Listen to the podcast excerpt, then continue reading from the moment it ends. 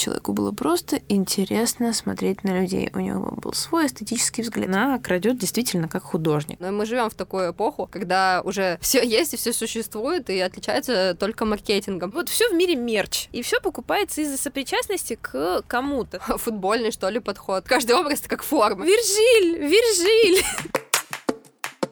Привет, я Надя Соколова, и вы слушаете мой подкаст «Мы делаем это в одежде». Он про то, как то, что мы носим, влияет на то, как мы живем.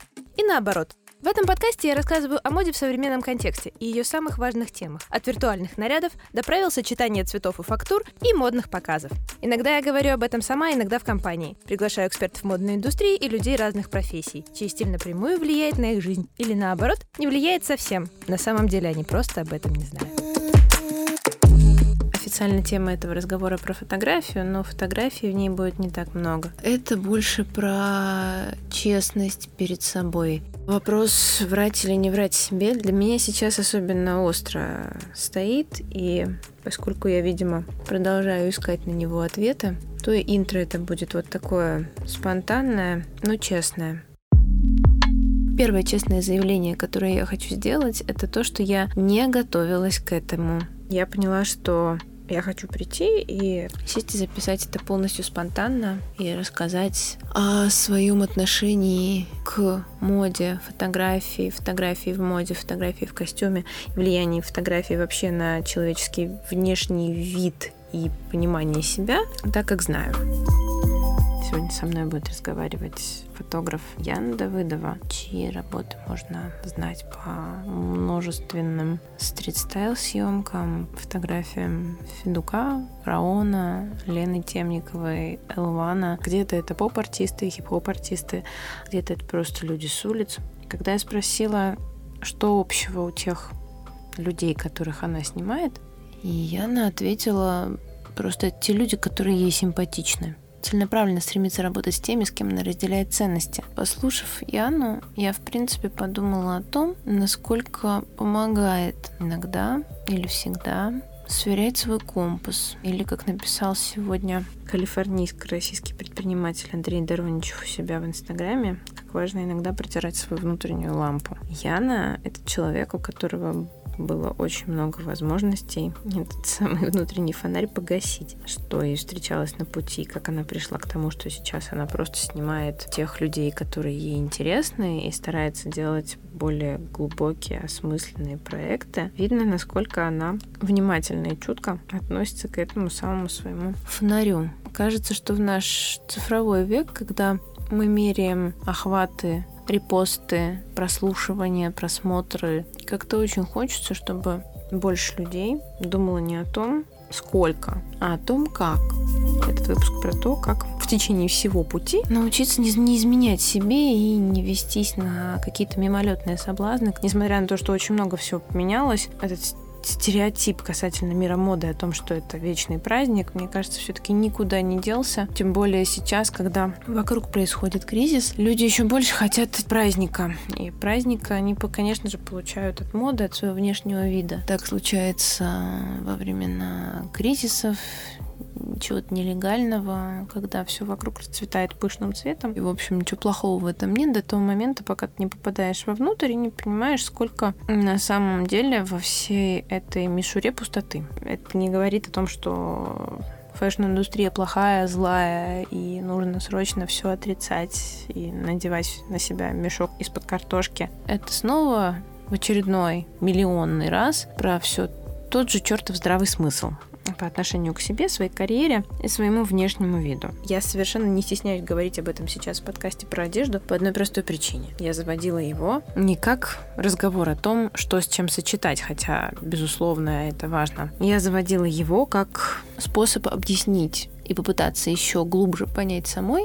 как с помощью одежды транслировать свое состояние так, чтобы прийти в жизни к тем результатам, о которых ты мечтаешь и которых ты хочешь. Была такая великая художник по костюмам в Голливуде Эдит Хед, которая говорила: ты можешь получить все, что угодно, все, чего ты хочешь, если ты одеваешься для этого. Эту вещь не, не надо воспринимать буквально, что там нужно просыпаться и тут же делать себе макияж, спать только в костюме пижаме, как Барни Стинсон. Это про то, что каждый день, каждым своим действием, каждым своим поступком ты создаешь вокруг себя тот мир, которого ты хочешь. И здесь возникает другая важная вещь — осознание того, чего ты хочешь от жизни. Долгосрочная, ну, цель или мечта на самом деле не важно, если ты понимаешь, что она тебе доступна, если ты понимаешь, что ты можешь к ней прийти.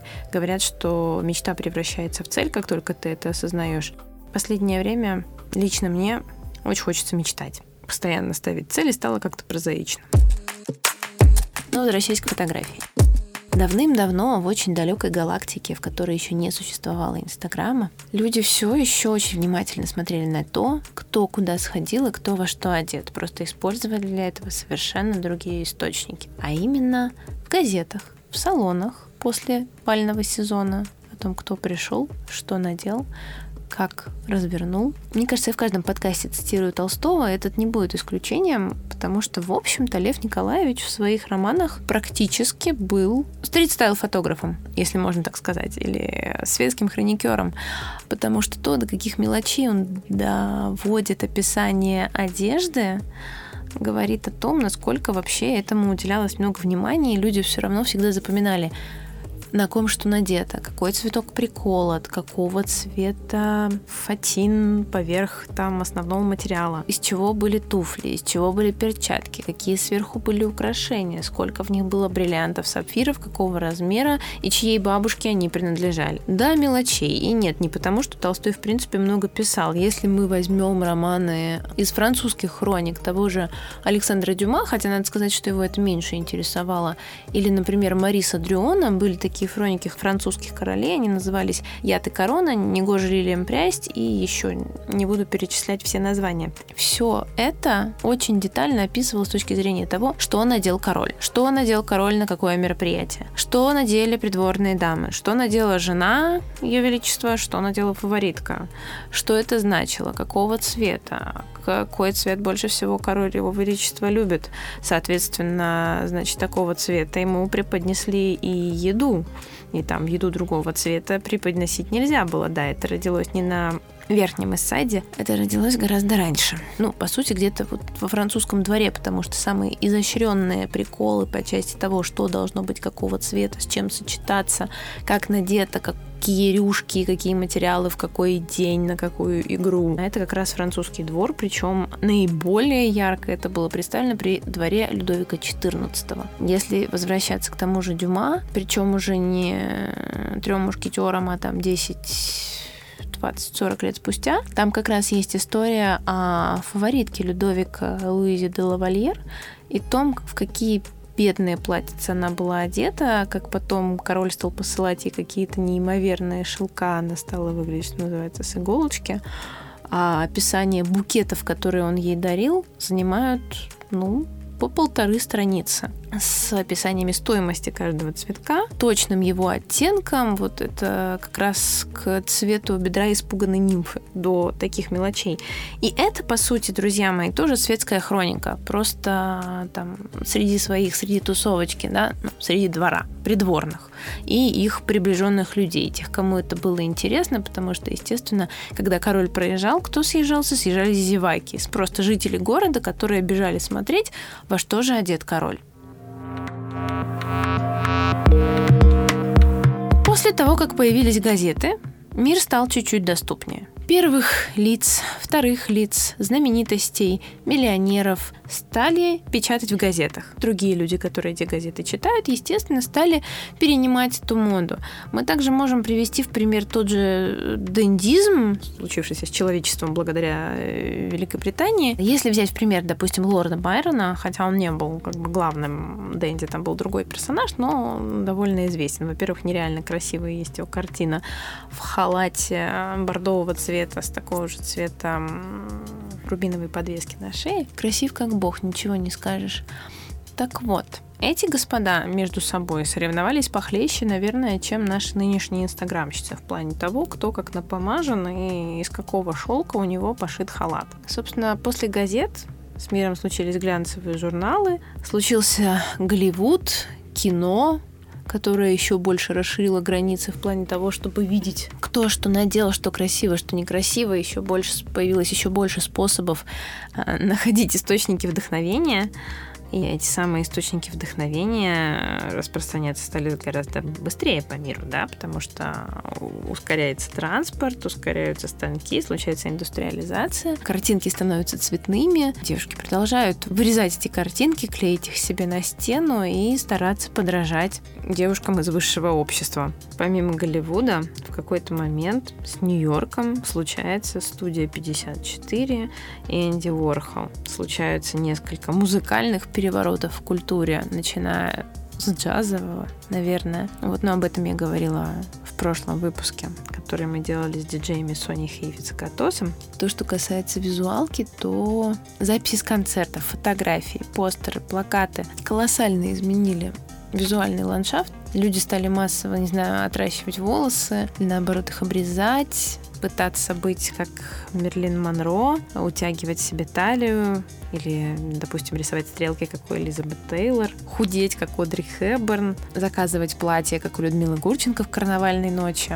В общем-то, все это тоже про подражание, про то, чтобы увидеть, как те, кто имеют влияние и доступ к большему количеству эстетических референсов или поддаются работе большего количества профессионалов, художников, визажистов, парикмахеров, дизайнеров, задают тон тому, как стоит выглядеть или просто как круто выглядеть, как прикольно выглядеть, выразить свое соответствие с духом времени, потому что любое подражание голливудской звезде или м, девушке, которая ведет свой блог и рассказывает о том, как она живет, сохраняя такую великолепную форму, это все про подражание. После того, как скорость увеличилась еще больше, случились блоги. Был Скотт Шуман и его сарториалист, который считается таким, ну, наверное, основополагающим и хрестоматийным блогом. Яна еще расскажет, какую роль его блог сыграл в ее карьере, в развитии того стрит-стайл-портала, на котором она была фоторедактором и фотографом в том числе. Одним из самых знаковых и длительных и легендарных светских хроникеров был Билл Каннингем. Каннингем – легендарный стрит-стайл-фотограф, который снимал на улицах Нью-Йорка, а потом уже не только Нью-Йорка, но, кажется, всю свою жизнь и стал уже символом эпохи. Когда он умер в две тысячи шестнадцатом году, ему было девяносто лет. Одну из улиц Нью-Йорка, ту, на которую он снимал, временно назвали в честь него, потому что все самые легендарные фотографии людей на улицах Нью-Йорка снимал он. И для него это было не столько про моду, сколько про наблюдение за людьми. Человеку было просто интересно смотреть на людей. У него был свой эстетический взгляд. Про него снимают документальные фильмы, выпускают книги. Книга, кстати, вышла совсем недавно. Называется «Билл Каннингем. Модное восхождение». И, в общем, многие ее рекомендуют прочесть. Я лично еще не читала, но вот все, все собираюсь наконец дойти до книжного. Фотографии Каннингема, ну, правда, одни из моих любимых. Я думаю, что я сделаю пост в Инстаграм, в котором как раз покажу то, что он снимал, и, может быть, даже сделаю обзор на его книгу. Важно знать про Ричарда Авидона, про Энни Лейбовиц, про Сьюзан Зонтаг, про ту же Диану Арбус, про Ирвина Пена, в конце концов, Брюса Вебера, даже про Патрика де Маршелье и про Питера Линдберга, который, кстати говоря, тоже недавно умер, а в первую очередь он знаменит тем самым фото топ-моделей девяностых с Линдой Евангелистой, Синди Кроуфорд, Татьяной Потиц. Ну, вот вообще все помнят это красивое черно-белое фото. Наоми Кэмпбелл там еще. В общем, это, по сути, каст клипа Джорджа Майкла «Фридом». Линдберг был как раз известен тем, что он на фоне всех откровений и разоблачений, которые происходили в последнее время с сексуальными домогательствами со стороны фотографов, он никогда ничем себя не запятнал. И, в В принципе, если посмотреть конкретно его фотографии, раз уж я тут стала уточнять о персоналиях, то это в первую очередь очень живые, очень настоящие, с большой любовью к жизни, к людям и к женщине сделанные снимки. И знать о том, что они существовали, важно, потому что я открываю ленту Инстаграм, огромное количество подписчиков, подписок на людей, которые делают красивый контент, некрасивый контент, на там всех знаковых модных редакторов или блогеров, не блогеров, тех, которые делают интересно, тех, которые делают неинтересно, на Бузову, в том числе просто потому, что она яркий представитель поколения и хочется знать, но я от нее то отписываюсь, то подписываюсь. Короче, когда я смотрю на это все каждый день, меня начинает очень сильно тошнить. Мне хочется сказать: чума на оба ваши дома, выключите, больше никогда эту социальную сеть не открывать. Потому что, мне кажется, я тупею. Потому что они все набрались одного и того же референса, они все скачали какую-то бесплатную версию тренд-репорта, и это в лучшем случае, если они хотя бы версию тренд-репорта какую-нибудь скачали и посмотрели, не знаю, цвет года по Пантону. И потом они лепят все эту одинаковую сетку у себя в Инстаграме и фотографий, и такое же количество одинаковых постов с мемасиками и эмоджиками. И самое херовое, что это работает. Наш век больших возможностей, он совершенно не про то, что можно ничего не делать и все равно прославиться. У тебя есть миллион возможностей сделать классно. У тебя есть миллион ресурсов сделать красиво. У тебя есть интернет, благодаря которому ты можешь посмотреть всех лучших авторов, какие только были за всю историю человечества, которую мы с вами помним, которую для нас записали историки. Основываясь на этом, мы можем сделать что-то действительно клевое. Это не про то, что мы должны или не должны делать плагиат. Нам очень сложно сделать что-то сто процентов оригинальное с учетом того, что мы пост-мета-пост поколение. В нас сложен такой коллаж из культурных кодов за последние столетия, что создать что-то супероригинальное мы, к сожалению, ну, просто не в силах, потому что очень много всего создано было до нас. Новаторство заключается не столько в новаторстве, сколько в произведении чего-то качественного и лучшего в своей нише. К черту цифры в тот момент, когда вы считаете, сколько человек лайкнуло вашу фотографию. Если вы вложили в нее душу, усилия, подумали и поняли, вот здесь будет хорошо. Если кому-то понадобится, то я отдельно сделаю такой исторический хрестоматийный выпуск, как модная фотография выражает в дух времени моду, и как она... Просто, просто исторический выпуск на самом деле. И если это кому-то будет интересно, то будет супер. Просто напишите мне, пожалуйста, что вы хотели бы о таком послушать. Сегодня просто слушаем мой разговор с Яной, потому что там и без моих вот этих вот советиков есть что послушать. Я ехала в машине, думала вот как раз о том, как сформулировать, как меня представить, и я начала думать, что типа вот когда ты работаешь на работах и ходишь в Штаты, у тебя есть должности, и у тебя карьера, и понимание себя, ну, как бы строится как дом, ты как архитектор mm-hmm, себе да. чертишь там этажи, а у меня, как человек, который самозанят и постоянно себе там ищет какие-то штуки, это все развивается как такой гриб какой-то, знаешь, где-то там отросло, что-то там, то есть ты не строишь дом, ты просто покрываешь какую-то площадь, которую ты можешь, и у тебя да. как бы по картинке, у меня вот такая карьера, я просто э, какой-то гриб, древесный гриб, который просто куда может, туда и как бы пролазит. От грибов к людям. На сегодня у меня в гостях Яна Давыдова. Яна фотограф, в прошлом фоторедактор известного стрит-стайл-портала. Кстати, я до сих пор не знаю, как он читается. Левантенем. Это, типа, французское название, наверное, тоже его ужасно произнесла, но сейчас он поменял имя, и теперь это называется просто, ну, одноимённо adam cat sinding dot com. Это красивое французское слово, уже которое... несуществующего издания. Издание, пережившего ребрендинг, да. да, созданного, собственно, Адамом Катсом Синдингом, кажется, где-то в нулевые, в районе две тысячи седьмого года, если я правильно помню. Вот. Даже я не помню. Да, я просто готовилась. Я готовилась к интервью. Яна, в том числе участница женского футбольного клуба Girl Power эф си и энтузиаст стрит-стайл фэшн-магазина ай ти кей. Участник креативной команды, да, будет правильно сказано. Я все правильно про тебя сказала? Или есть я, уточнение? Я думаю, что да. Я думаю, что да. Но надо, наверное, еще сказать, что да, я уже два или три или четыре года назад э, уже не занимаюсь стрит-стайлом и не занимаюсь блогом Адама Каца Синнинга. И сейчас моя деятельность, да, в основном представляет э, фото-фриланс, креативный дирекшн, арт-дирекшн, верстку, монтаж и придумывание, реализация и подбор команды для всяких проектов для ай ти кей. То, что укладывается в это загадочное слово «креатор», которое сейчас все очень любят. Да, можно так сказать. Ты, понятное дело, что не занимаешься уже стрит-стайл-фотографией, но ты с нее начинала. И расскажи, пожалуйста, как тебя вообще в это занесло? Хочется поговорить, знаешь, о фотографии именно с точки зрения того, чем для тебя был стрит-стайл, да, потому что это же отражение все равно, ну, это про то, как люди одеты на улице, да, mm-hmm. в первую очередь. Вот mm-hmm. в чем для тебя был главный кайф от этой деятельности? Ну, нужно, наверное, немножко погрузиться в контекст, потому что меня одежда как таковая никогда не интересовала. Меня интересовало творчество, меня интересовало кино. Я изначально хотела пойти учиться ну, на факультет кинопроизводства где-нибудь за границу или во ВГИК, но так как я росла в Киеве и ходила в американскую школу и посмотрев вообще рекомендации и список того, что нужно, чтобы поступить во ВГИК, и я со своим ужасным, ужасным американским дипломом, где у нас нету, не было ни русской литературы, ни истории, ничего, как бы поняла, что мои шансы близки к нулю.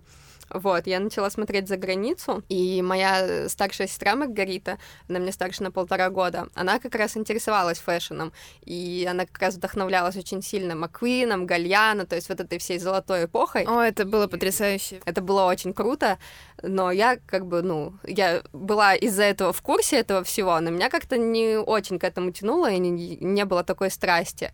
Так вот, я хотела pursue, двигаться, в общем, к карьере кино, но для этого был промежуточный шаг поехать за границу учиться. И выбор пал на институт Марангони, на Англию, потому что в Нью-Йорке было бы очень дорого учиться. Это был как бы мой первый выбор, там, Нью-Йорк или Лос-Анджелес. И Маргарита уже была в Лондоне, и мы решили, что ладно, ну, поедешь тоже в Лондон, как хотя бы сэкономим там на проживании вам вдвоем. И для того, чтобы мне поступить в кино, нужно было сделать подготовительный курс. И так как мы посмотрели, что все подготовительные подготовительные плюс-минус одинаковые, я просто пошла в тот же университет, где училась уже моя сестра, чтобы как бы, ну, адаптироваться нормально, побыть ближе, ну, друг к другу, и там уже был понятный университет и понятная схема поступления. Вот, и так, собственно, я прикоснулась еще ближе к фэшну, она училась в институте Марангони, э, в лондонском филиале. Uh-huh. И я пошла на фаундейшн, и несмотря на то, что он был достаточно общий, то есть мы там учились способу именно обучения в Лондоне, то есть нам не давали какие-то там реальные знания, реальные факты, нам давали такую систему ресерча, исследования, подбора референсов, работы с этим всем, как вдохновляться, как потом это все выражать в своей работе, и какие есть способы, и разные техники. И то есть мы там делали просто все, начиная там от фото на телефон каких-то историй, заканчивая я там делала проект головного убора из папье-маше и фотографировала это все в барбикане на манекене. Нет, я фотографировала это на своей маме, которая держала голову манекена. И, ну, в общем, какие-то арт-проекты такие. Я помню, что у меня все это вызывало смешанные чувства, потому что учеба была очень дорогой. За это платила моя мама, и плюс у меня еще сестра, за которой тоже все это оплачивается. А я сидела в Англии и резала кожицу от мандаринок, чтобы из нее сделать какой-то коллаж, который как бы у нас был по заданию, там, ну, mm-hmm. использование каких-то там небанальных предметов в своем там творческом поиске. Вот, и у меня как бы все прошло с таким настроением. Я начала соприкасаться с фэшном, потому что это был фэшн-университет, и там учились, ну, на фэшн-дизайн, на фэшн-стайл, и я была в таком поиске, потому что я понимала, что уже в том, той фазе, что арт и фэшн и кино — это как бы, ну, какая-то общая картинка, но хотелось бы понять, что именно мне хочется, потому что я начала углубляться и в графику, и что-то там рисовать, и как, что-то верстать, какие-то обложки для книг и так далее. И после того, как я закончила Foundation, я думала, что ладно, уже в этом университете все понятно, все комфортно, пойду тогда на фэшн-стайлинг. Мне сказали, что этот курс, эм, что там есть и фэшн-фотографии, что, в общем, мо- можешь этим заниматься. И буквально за две недели до того, как у меня закончился Foundation, и там так получилось, что он заканчивался по по-моему, в конце лета, и уже осенью сразу же начинался университет, бакалавриат, то есть у меня не было летних каникул. Я подумала, что за бред, почему я вообще пойду, ну это же не то, чего я mm-hmm. хотела, как бы меня куда вообще унесло, в какой-то фэшн, фэшн-фотографию, это все несерьезно, и за две недели я нашла себе курс по рекомендации там друга нашей семьи, который в Англии живет. Contemporary Media Practice. Это был курс, который был более широкий, чем кинопроизводство и фото. Там была практика современных медиа. То есть mm-hmm. мы изучали там арт-инсталляции, фото, видео, журнализм, как это все живет в современном мире, какие медиа существуют, даже те, которые еще не описаны. Вот, мне показалось, что ну, это интересный такой широкий курс. Пойду туда. Там было прикольно, но меня вот не покидало ощущение того, что мы делаем все очень поверхностно. То есть я туда пришла не то чтобы прям сильно подготовленная, но я уже делала какие-то курсы в Киеве, у меня был какой-то собственный интерес там и какие, какой-то прогресс по фото. Я видела, как я справлялась с заданиями на этом фаундейшене, как там все получалось. И мне казалось, что этого всего недостаточно, что у нас постоянно какие-то интродакшены. Introduction mm-hmm. to this, introduction to that. Ну, как бы... И мне объясняли мои кураторы, что это как бы первый год, потом во второй год ты можешь или пойти на более специализированное и узкое направление, выбрать себе, эм, совместить какие-то курсы, что и сделать себе там кастомную программу, или наоборот, можешь продолжить изучать все и выйти с широким образованием. Ну, в общем, я как-то решила, что это все не стоит и непонятно. И еще такая сложная история еще персонального становления из-за того, что я уже как бы хапнула вот этого фэшена в Марангони, и у меня уже потрясающе. Хлебнула, да, вот этого всего. У меня, то есть, и когда ты во что-то углубляешься и что-то начинаешь узнавать больше, у тебя, соответственно, интерес туда тоже появляется. Вот. И поэтому те проекты, которые я уже делала в Вестминстере, эм, они уже были немного с фэшн-уклоном. Например, когда там все делали что-то социальное или что-то черно-белое, mm-hmm. я делала что-то там связанное с одеждой или с фэшном, или там, ну, просто с бьюти. И там уже, в этом университете, это не принималось, что там, когда давали характеристику работ на наших там просмотрах, говорили, что, о, да, ну, типа, вот это выглядит модным, но это было там не как комплимент, а как, ну, наоборот, mm-hmm. уничижительная характеристика. И я поняла, что я и туда больше, ну, не, не помещаюсь, и там тоже мое видение как-то не к делу приходится, и что я опять начинаю куда-то размываться и не подходить. Ну, и из-за того, что в том числе мои фэшн-проекты там не приветствовались, а у меня уже пошел интерес, интерес там снимать для журналов. Я была mm-hmm. в Лондоне, а, у меня был там, ну, не доступ, но у меня было желание там позвать какую-нибудь модель, сфотографировать какую-нибудь сокурсницу в какой-нибудь одежде. Я подумала, что я и так все свои проекты и все, что идет ко мне в портфолио, я инициирую сама, что это не идет от университета, поэтому я приняла решение уйти. Как бы... Тут еще такое дело, что э, мама заплатила за первый год, заплатила за второй год, я переехала в Лондон, теперь я говорю, что я там не хочу учиться. Но я очень благодарна своей маме, что она как бы все это понимает и доверяет нам в своих решениях. В общем, по итогу я решила, что я возьму сначала gap year, и что я там попробую там попутешествовать, поискать себя. Но в итоге я так и не вернулась в университет, забегая вперед. Но, в общем, в этот gap year я, он у меня закончился, и э, закончился первый учебный год бакалавриата, и я решила, что попробую себя там на фэшн-вике. Я уже начинала снимать каких-то блогеров, и как-то начала понимать, что есть и такой жанр фотографии, как стрит-стайл, потому что, ну, раньше... Так как я не интересовалась фэшном, но у меня не было, я не смотрела как бы на это все, я не знала, что, ну, есть стрит-стайлы, что можно там снимать на неделях моды, и как это все происходит. И поэтому я подумала, что, ну, раз уж меня как бы жизнь несет в это фэшн-комьюнити, и что Лондон — это как бы такое место для этого, и что кино пока что для меня на верхней полке, и что пока мне там двадцать лет, я могу попробовать себя в чем-то несерьезном, потому что в серьезное я смогу всегда вернуться, mm-hmm. а вот в двадцать лет можно не всегда как бы баловаться этой штукой, потому что очень быстро придет понимание того, что, ну, как бы это такое баловство, ну, для меня, вот, в моем понимании. Поэтому я просто пошла на неделю моды, по-моему, это была мужская даже неделя моды, э, с камерой, начала там делать какие-то портреты, написала каким-то изданием. Ну, так как я была очень начи- начинающим человеком и не понимала вообще mm-hmm. ни про эксклюзивы, ни про гонорары, ни про что. Мне важно было просто, ну, пойти по вот этому конвенционному пути, который я слышала, что нужно свою работу отдавать в издание. Быть вот. проактивным. Быть проактивным, да. И я писала, и всем так нравились мои фотографии, все их публиковали, кто-то просил эксклюзив не за деньги, и тогда я пару раз даже согласилась, потому что, ну, как бы, не знаю, для меня как-то не было это прецедентом тогда, потому что я реально только на- начинала. И параллельно с этим я познакомилась с Адамом, ну, то есть мы, мы не познакомились, я просто увидела, что такой человек существует, его очень легко разглядеть на улице, когда вы все вместе работаете, он как бы очень outstanding от остальных фотографов. И так я о нем узнала, начала там смотреть на его работы, как-то вливаться в эту тусовку. Но на самом деле первой моей работой был не Адам, а Шон Каннингем. Mm. И с ним я как раз познакомилась, он англичанин, но мы с ним познакомились уже в Париже, потому что я отсняла Лондон и подумала, ну, прикольно, там издание просит фотки, все вроде идет, решила там просить у мамы денег и поехать по другим неделям моды, как бы, ну, попробовать себя в этой профессии. Ну, Милан, Париж. И в Париже познакомилась вот с взрослым фотографом-британцем. Просто стояли на улице, что-то там начали болтать. Ну, в смысле, стояли на улице, фотографировали шоу, не просто там. Не раз там столкнулись на улице и покурили под ганполе. Да, покажи мне свои фотки. Вот, и что-то мы с ним общались, и он что-то... Или он что-то сказал про то, что ему нужны фотографы или что-то. Ну, в общем, закончилось тем, что он просто сказал, покажи мне свои фотки. Я ему просто дала свою камеру, он проскроллил и такой, хочешь на меня работать? Я говорю, ну, давайте. И он оказался олдскульным чуваком, но он уже и, и взрослый, как бы, и олдскульный. Один из первых фотографов, которые вообще на- начали снимать Fashion Backstage, и у них была своя компания, свое фотоагентство, и они работали напрямую, то есть была очень маленькая команда, я не помню, там, два, по-моему, фаундера взрослых британцев, и с ними ездило где-то пять фотографов за сезон. И они делали такой сток из фотографий, продавали напрямую в американский базар, еще в какие-то издания, то есть в крупные.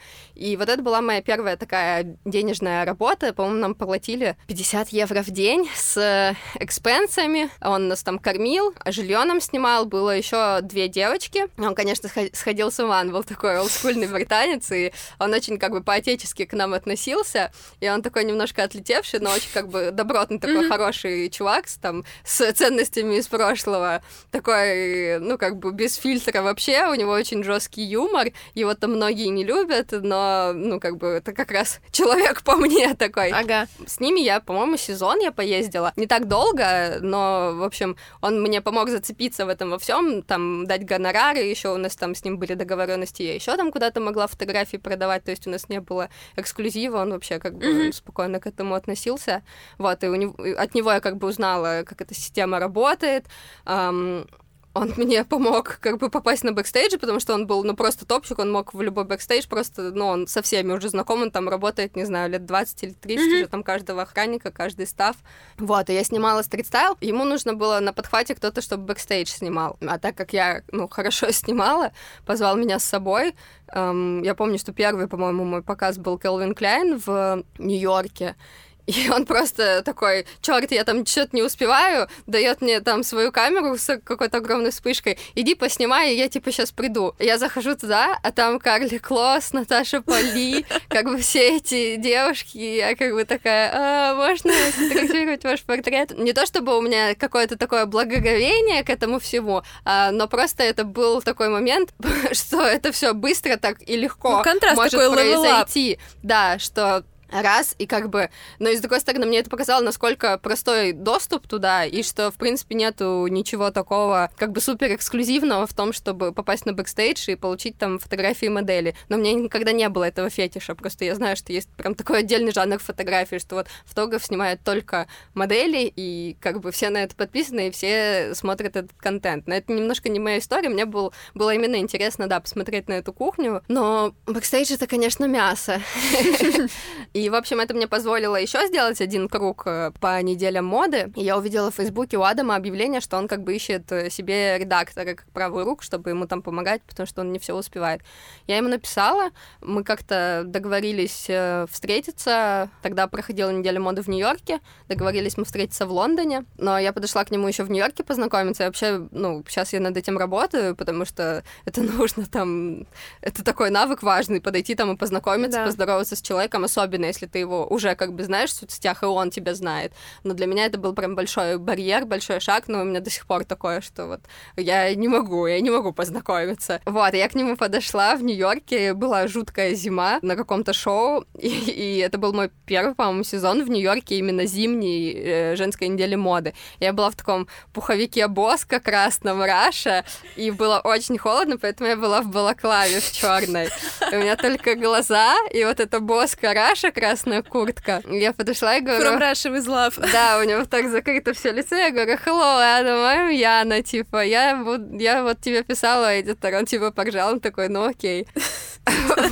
Вот, ну и после этого мы там начали общаться, ну и потом я больше не носила этот пуховик, потому что я приобрела опыт того, что на стрит-стайле нужно одеваться в темные неброские цвета, чтобы если ты попал в чей-то кадр, это случается очень часто и неизбежно, потому что в таких условиях работают фотографы, и моя куртка просто, я думаю, что порушила много кадров, но, в общем, потом я начала одеваться в черное, но знакомство было таким. Вот, и потом в Лондоне классическая история, он позвал меня в отель. Нет, ну, на самом деле, мы просто сделали техническое задание, ну, там, отбор фоток, и оказалось, что там, ну, у нас пересечение там на девяносто процентов где-то, что он бы такие же фотки выбрал, ну, и, в общем, мы поняли, что в этом что-то есть, и после этого мы стали, как бы, супер, супер такой командой. Наверное, можно было обозначить мою профессию как режиссер монтажа, только вот с фотографом и со стрит-стайлом, то есть я, помимо того, что просто делала секцию фотографий, я делала общее видение сторителлинга, например, на его сайте. То есть мы долго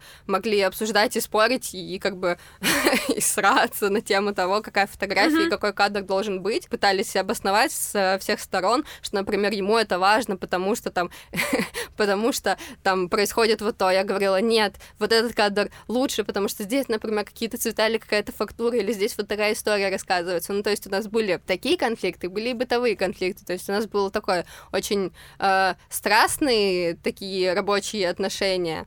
И я очень многому научилась, но это очень было выматывающе все. То есть это был огромный вообще шаг и скачок, потому что, ну, Адам топ-фотограф и ли- личный топ визуально для меня, потому что я знаю, насколько он вкладывается в картинку и по времени, ну и вообще, что он уже мастер. Он даже, да. ну, не задумывается о том, как сделать кадр, но у него из раза в раз получается, ну, ты просто смотришь на это количество очень крутых кадров, и ну, меня это восхищение до сих пор приводит. И я считаю, что из-за этого как бы я не могу смотреть других стрит-стайл-фотографов, потому что, ну, я просто понимаю, что это не моя тема, mm-hmm. что мне вот интересно даже не настолько, какие там люди или во что они одеты у Адама, а именно вот, ну, его какое-то ощущение и его стиль фотографии. А ты можешь рассказать, в чем оно заключается? То есть вот э, в чем была отличительная черта той фотографии, которую вы делали и которую вы отбирали, да, по сравнению, ну, в mm-hmm. принципе, со всем валом и шквалом, потому что сейчас кажется, что стрит-стайл уже как бы стал такой р- разменной монетой, и индивидуальности в этом осталось очень мало. Ну вот так как я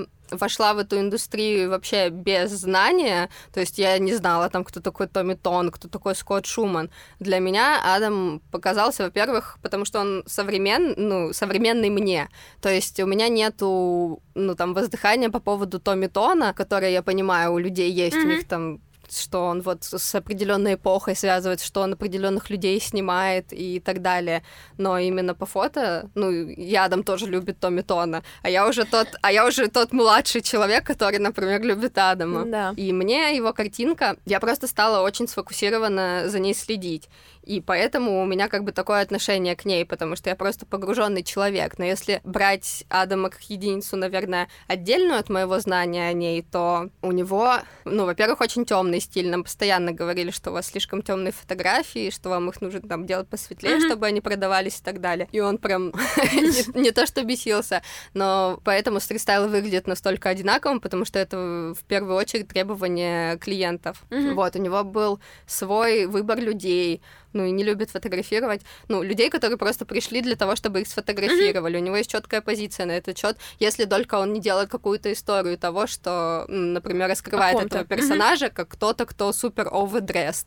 Например, Анна Долоруссо, да, там есть кадры, когда там вокруг сотни фотографов Анна Долоруссо стоит как райская какая-то птица, но это рассказывает какую-то историю, а не просто, ну, знаешь, шашлык, чтобы продать его в журнал. Вот. Потом у него подключились портреты. И это так забавно, потому что, ну, как бы, когда ты в этой индустрии, наверное, когда ты в любой индустрии, это все очень тесно, и все друг друга за другом следят, и когда он только начал делать портреты в свой Инстаграм, и потом смотришь, спустя там, ну, сезон или там Fashion Week, уже другие делают да. портреты в Инстаграм. Он там себе начал делать э, по три там фотки, и у него там было две... Две стрит-стайл-фотки, третья портреты, что в ленте это смотрится как бы определенным образом. И еще потом начали так фотографы. Фотографы начали обрезать головы, фотографы начали делать более темными э, фотографии, они начали снимать определенный круг людей, такой более авангардный, более инсайдерский, начали снимать с похожих ракурсов, то есть перестали просто делать лук, начали снимать как-то, ну, искать свет и так далее. В общем, видно, что он прям очень сильно повлиял, и, может быть, он виноват в том, что весь стрит-стайл теперь похож друг на друга, но... Потому что определенно он, он задал создавал тренд. тренды. Конечно, конечно, это большой вопрос вызывает, потому что, например, если м- ты делаешь фэшн-съемки, делаешь их, пытаешься подражать кому-то или делать на, похожий на кого-то стиль, это одно, потому что ты все равно собираешь с нуля команду, эм, ну, сам там подбираешь модель, сам э, делаешь все, а когда ты на фэшн-вике, и у вас один объект съемки, и у вас э, одинаковая ситуация, mm-hmm. и вас там, ну... сто-сто пятьдесят фотографов, я думаю, что это может вообще в депрессию вести, потому что ну, ты не, даже при всем желании да. ты не можешь сделать настолько отличающийся кадр. И у нас была постоянная проблема, что люди, например, не видят разницы между там, его работами и работами кого-то ну, менее талантливого, но который тоже на этом месте и, например, mm-hmm. сфотографировал этого же человека. Ну вот мы могли увидеть разницу, и мы на вот этом поле сошлись, что вот мы смотрели в одну сторону. Ну, мне вообще всегда казалось, что вот люди, как бы, знаешь, как, как э, любая поговорка начинается с того, что есть два типа людей, да, и вот зачастую это люди, которые видят разницу и которые ее не видят, вот, да. и сходитесь вы как раз на том, что вы оба какую-то разницу да, замечаете. Да, что мы видим баланс да. белого одинаково, ну, иногда, не, да. иногда мы ссорились, оно розовое, оно не розовое, оно белое, оно розовое, посмотри на это, а ты уже в четыре утра, у тебя просто глаза, я не знаю, как из духовки. Короткая справка. Баланс белого — это м, такой параметр, когда ты определяешь, что у тебя в кадре белое. Вот. Как бы вот у тебя есть настройка, по которой ты определяешь, какой конкретно белый будет белым на фотографии. И в зависимости от этого потом строится все светотеневое и цветовое. Тот белый, который белый по умолчанию, потому что все относительно. Да, как-то так. Вы, в общем, пытались рассказывать истории и как-то а, раскапывать их поглубже, чем просто сфотографировать лук. То есть за этим всегда стояли люди и какие-то да, их это была больше истории. Репортажная история. Такая журналистская, чем... скорее, да. задача была, нежели просто вот пофоткать картиночки. Я к тому, что это же про людей в первую очередь. Да. И самый такой настоящий, клёвый, задающий по факту волну продукт, он всегда глубже, чем то, что потом рождается производным. И я, в общем, историю с фэшном подвожу всегда к тому, что, блин, ну это все равно начиналось с человека. Mm-hmm. С того, как, ну, как мы себя видим, как мы себя чувствуем или как мы кого-то исследуем. Потому что мне кажется, что фотограф — это как раз тоже человек, который что-то там раскапывает и, и ищет в людях.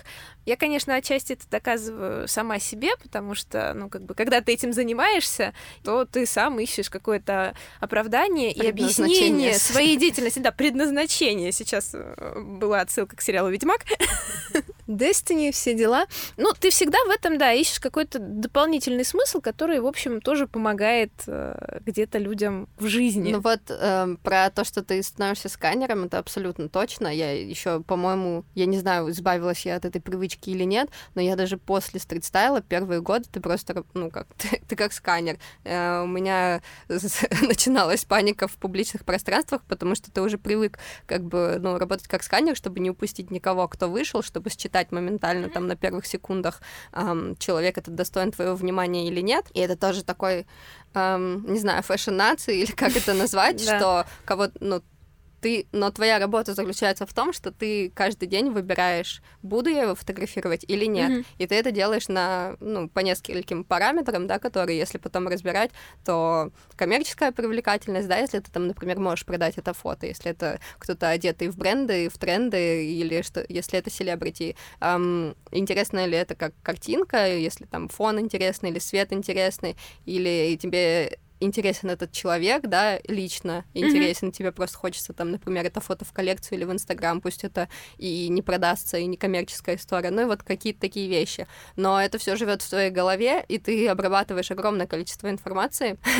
Это еще надолго осталось, что я сканировала там на каждой вечеринке все, все детали, прическу с ног до головы, и я не знаю, насколько это здоровая вещь, потому что... Ну, ты машинально делишь людей. Да, ты машинально делишь людей, делаешь о них выводы, и с одной стороны, у тебя это основано на опыте, то есть если человек одет вот так, то, скорее всего, он думает mm-hmm. определенным образом, да. И ты можешь определить, там, будешь ли ты с ним согласен или нет, ну, то есть это такая стереотипизация, да. Но она все равно работает, и это, например, хороший навык, чтобы там... По...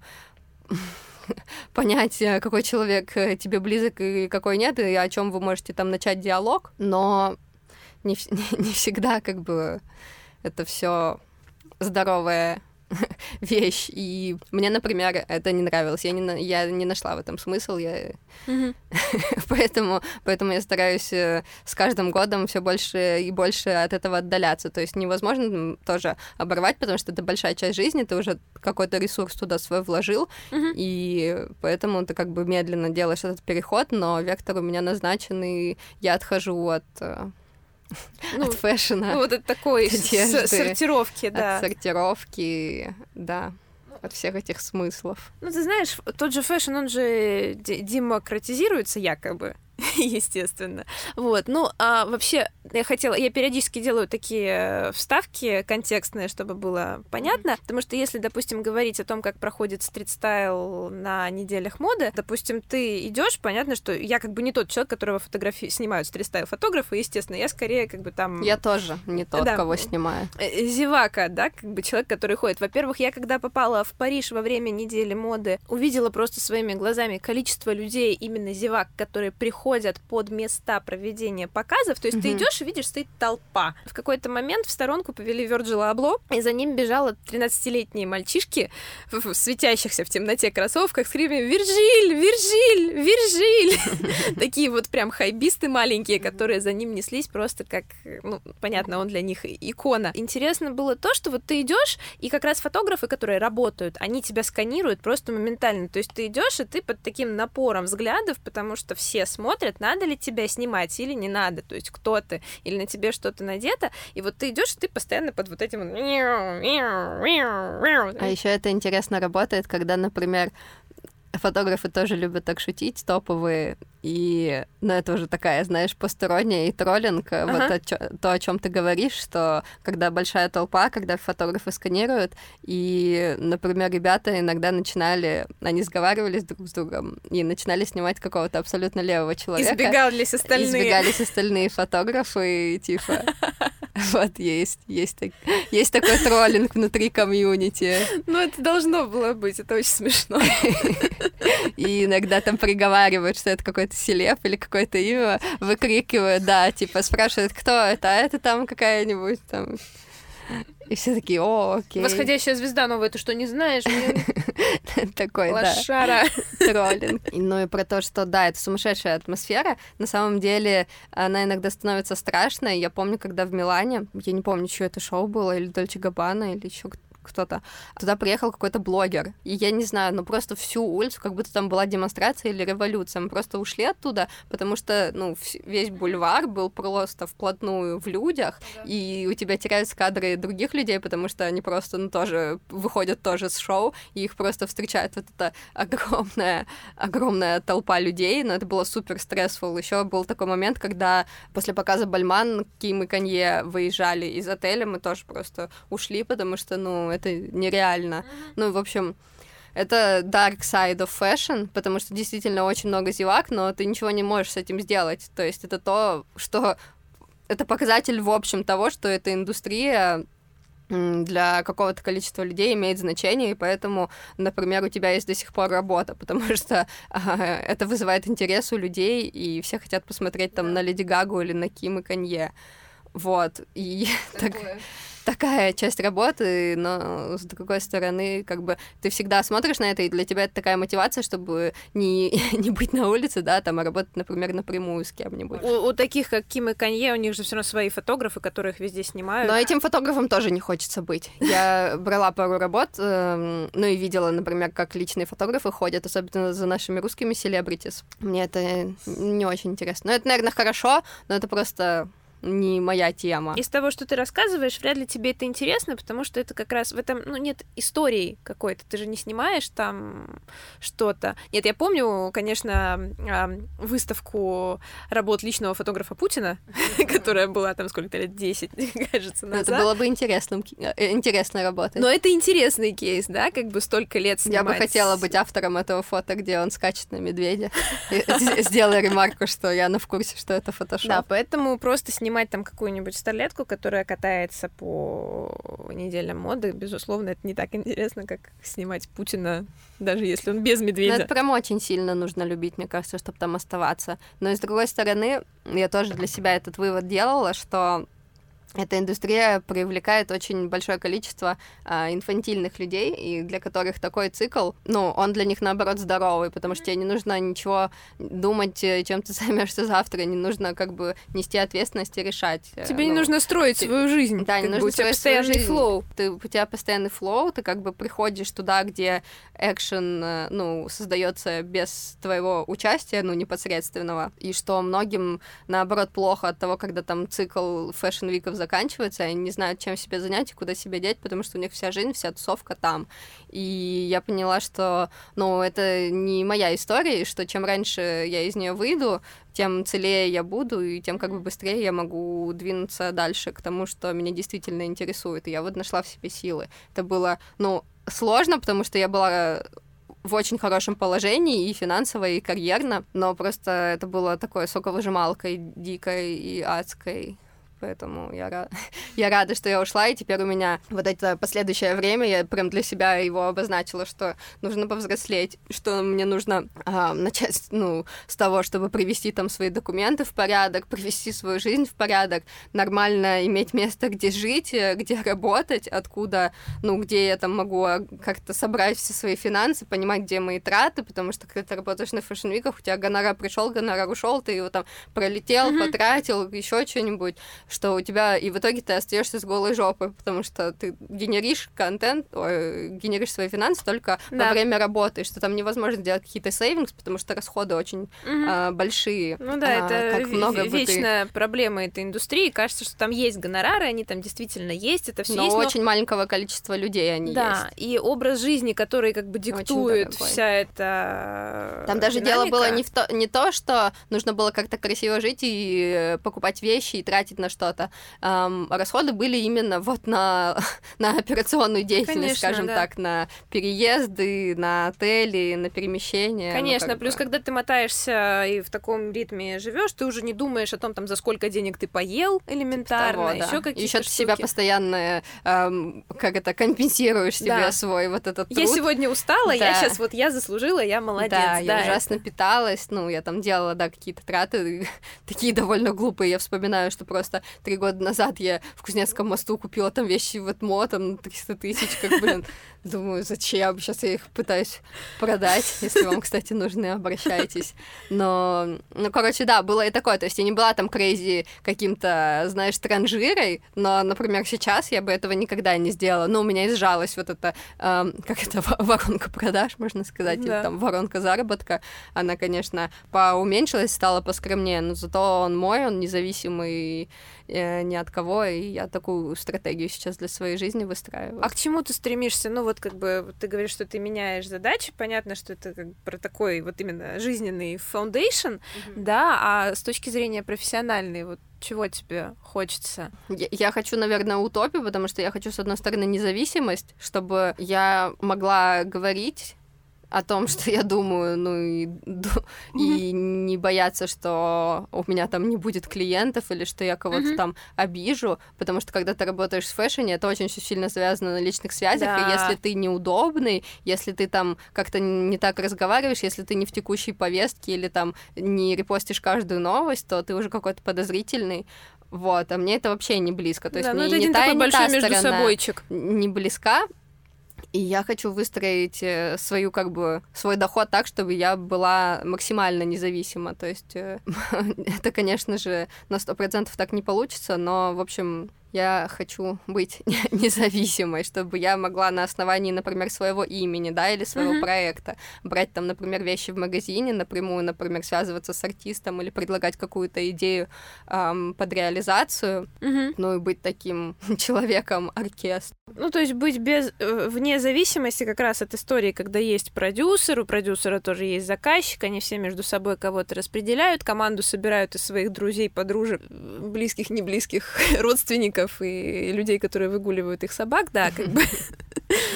Вот, и получается, да, что там такая длинная цепочка, и в конце ты, ну, получается, ты приходишь, да, снимать, а процесс уже весь без тебя каким-то образом утвержден. Я, допустим, когда работала на съемках как стилист, я с этим тоже сталкивалась и довольно быстро слезла с этой темы, потому что, ну, блин, в тот момент, когда ты уже дойдешь до состояния, что ты сам говоришь, что mm-hmm. делать, как бы, и как лучше сделать, ну, это, не знаю, можно лет десять, наверное, так фигачить, и не факт, что получится. Знаешь, я всем стилистам, наверное, желаю найти такого Ивана Дорна, которого себе нашла Лера Агузарова. И Котор... Из ним... которого можно сделать. Да, и с ним работает и Ваня Гибкий, и у них такой тандем шикарный сложился, и они действительно то, что они делают, это прям классно, круто, творчество. Офигенно. Да, и это, это творчество, помимо того, что как ну, бы вот они... в фэшне я вообще не могла найти никакое творчество. Хоть mm-hmm. я и благодарна, да, там всем, кто дал мне платформу и площадку, а это, в частности, казахстанские издания «Бульвар» и «Харперс Базар» и «Русский Вог». Um, все равно это была скорее платформа для того, чтобы я делала творчество еще где-то. Mm-hmm. То есть это та коммерция, на основании которой я могла, ну, например, там сама потратить деньги на аренду студии и там пригласить модели, снять то, что нравится мне и то, как я вижу. Вот, но это не всегда публиковалось, например, где-либо ну, в да. каких-то изданиях. Что ты ищешь в фотографии, вот когда ты работаешь с человеком? Потому что ты же работаешь там и вот э, просто с кем-то, mm-hmm. с моделями, которые тебе нравятся, и с э, знаменитостями, там, если полистать твой Инстаграм, там сейчас mm-hmm. можно найти Федука, Лену Темникову, МС Синечку, всяких разных ребят. Вот. При том, что и люди, на самом деле, очень разноплановые. Mm-hmm. Вот. То есть нельзя сказать, что это какая-то сплошная mm-hmm. попса или только маргиналы. У тебя же очень такой широкий сейчас спектр, с кем ты работаешь. Он и широкий, и не широкий в то же время. Это с какой стороны посмотреть. То есть, да, они действительно разноплановые, разных уровней. Их объединяет, наверное, наш в- взаимный интерес, потому что по-другому не бывает. И если, например, у артиста нету интереса с тобой работать, то у вас ничего не случится. Поэтому все артисты, которых я снимаю, ну, это как бы... это те, кто согласился. Нет, ну, это те, с кем у нас было что-то общее. Например, Элвана...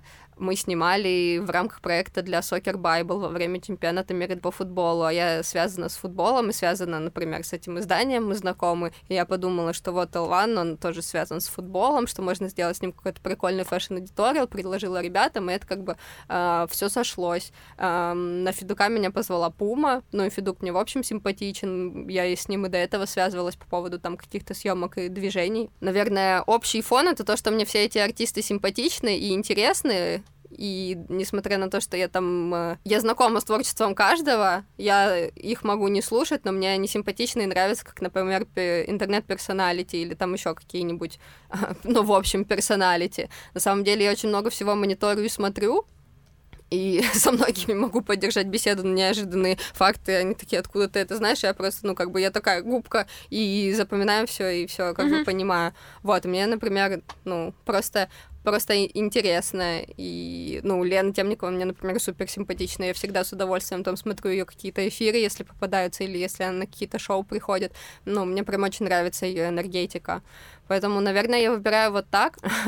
кто, кто, иногда меня выбирают. Но я не помню, чтобы я снимала артиста, который мне прям... Ну, Фараон, наверное, был один из самых неблизких мне по вайбу mm-hmm. из тех, кого я снимала. Но в то же время я очень довольна фотографиями, которые у нас получились. А это же было с этого клипа про Lollipop. Вампиров. Да. Да, что как бы мы с ним там практически не общались на площадке, у нас не было такого прям коннекта, как обычно. Ну, у меня бывает хороший коннект с теми, кто кого я снимаю. Фараон был очень отстраненный, но как бы результат мы э, получили, и все в итоге получились очень крутые фотки. Вот. Но, например, с ним у меня не было. Не могу сказать, что... Не уверена даже, что он меня там, например, помнит, но фотки получились классные. Так, а ты вот тут упомянула сейчас про триста тысяч в КМ-двадцать. Переместимся в эту плоскость. Зачем ты это сделала? Да, просто зачем? Но на самом деле нет, я хочу не об этом спросить. Я помню, мне запала эта фраза тогда в голову, когда мы на той съемке, на которой мы с тобой познакомились, ты упомянула, сказала такую вещь. У меня в целом довольно специфический подход к тому, что я ношу, поэтому я подумаю, мы обсуждали футболку, я даже помню вот какую. Это, Давай, была, я не помню. Это была серая меланжевая футболка с логотипом Окси. Мы снимали ее. А, вот, а. Да. Не на мне, в смысле. Нет, не на, не на тебе. Ты стояла, и ты что-то говорила про то, хотела бы ты ее себе или не хотела. И я что-то пошутила, что можно ее кропнуть или еще что-нибудь с ней. И ты сказала, что, ну, мол, у меня такой подход, я подумаю еще, типа, что бы я с этим сделала. И вот про вот этот особый подход. Что ты имеешь в виду? Ну, вот как ты вообще выбираешь одежду? Не в том плане, что он особо уникальный, как «Особый путь России», например. Ну, скажем так, понятно, что это отличается, вообще, как и любой нормальный человек, отличается от того, что напечатано в лукбуках, каталогах и где угодно. Поэтому просто как ты, как ты выбираешь себе одежду и в чем ты чувствуешь себя хорошо? Ну, у меня было несколько этапов, на самом деле. Я росла таким супер простым ребенком из Кустаная. Это город на границе с Челябинском, только в северном Казахстане. И у нас мама ездила за границу и привозила нам периодически какие-то, ну, на, на ее вкус и на ее взгляд, как бы, клевые вещи. Там у нас были костюмы Calvin Klein, как она их называла, какие-то там в горох. У меня был розовый в горох, у Маргариты желтый. Ну, в общем, у нас были какие-то прикольные, красивые вещи. Потом я помню, кстати, свой первый шопинг в Швейцарии, когда мы выехали первый раз за границу. Я думаю, мне было лет десять или одиннадцать, и я там выбрала себе красные штаны широкие, и это был наш первый шопинг, и я так переживала, что как бы мне ничего не купят, что даже мне не подошли по размеру эти штаны в эйч энд эм, кстати, я помню, а, но я так волновалась, что я их себе взяла, и потом я их, по-моему, не носила в итоге, потому что они мне были прям большие, но, в общем, были широкие штаны, ага. Я взяла какую-то такую белую курточку с какими-то дырочками и с желтыми рукавами, я взяла себе такую го- голубую кепочку, как у, не знаю, как у рэпера Серёги, знаешь, такая, я не знаю, как она называется, но она была ярко-голубого цвета, ну, то есть полный машап, не было никакого понимания там, ну, ни стиля, ничего, поэтому я не могу сказать, что у меня там какой-то офигенный бэкграунд по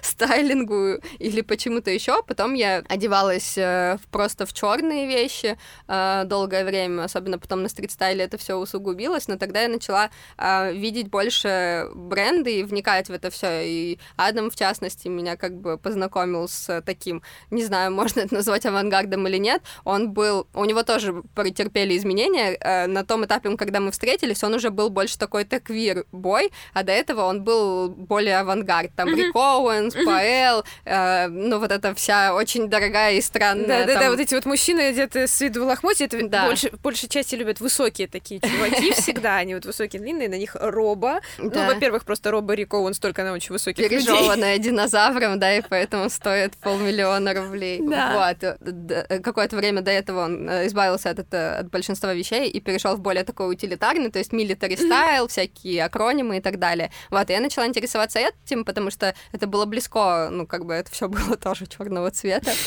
Вот. Но у меня еще был процесс со своим телом, потому что у меня как бы большая грудь и большая попа, и те вещи, которые мне нравятся, и мне очень нравится нравятся, например, мужские вещи, они на мне просто не сидят. Ну, там, я в голове у меня одна версия, как это красиво будет смотреться на высоком худом мальчике, а потом я смотрю это на Яне Давыдовой, и это совершенно другое вообще. Но со временем я пришла и к тому, что, да, ну, как бы на Яне Давыдовой это смотрится вот так, и в этом тоже есть что-то прикольное. И большая часть а, моего гардероба — это именно мужская одежда, и мне ай ти кей тоже с этим помог, потому что я была в поиске, я не могла как бы найти эм, то место, где мне было бы комфортно одеваться. Mm-hmm. Я, когда я переехала в Москву, я часто ходила в ка эм, ну, я, собственно, когда только переехала в Москву, я жила вместе, и мы снимали квартиру с Аней Беневской, которая тогда была пиар-директором Кузнецкого моста, и как mm-hmm. бы мы были связаны тоже на этой почве, и... и смотрела на вещи там, знакомилась с дизайнерами, мне прям это, ну, было не близко, я не многое могла оттуда mm-hmm. носить. А, вот какие-то вещи индивидуальные я там покупала, я там из Гоши что-то покупала, из марки Сальмейда у меня были классные джинсы, какие-то кроссовки тоже. Потихоньку начал мой стиль сформироваться, наверное, из-за того, что я просто, ну, начала получать вот эту насмотренность. Я поняла, какие вещи как бы есть, какие могут быть. Я не смотрела на то, типа, как их можно сочетать, потому что все равно это ко мне было неприменимо, потому что так, ну, так как я оденусь как в лукбуке, на мне это не будет смотреться, ну, из-за моих параметров.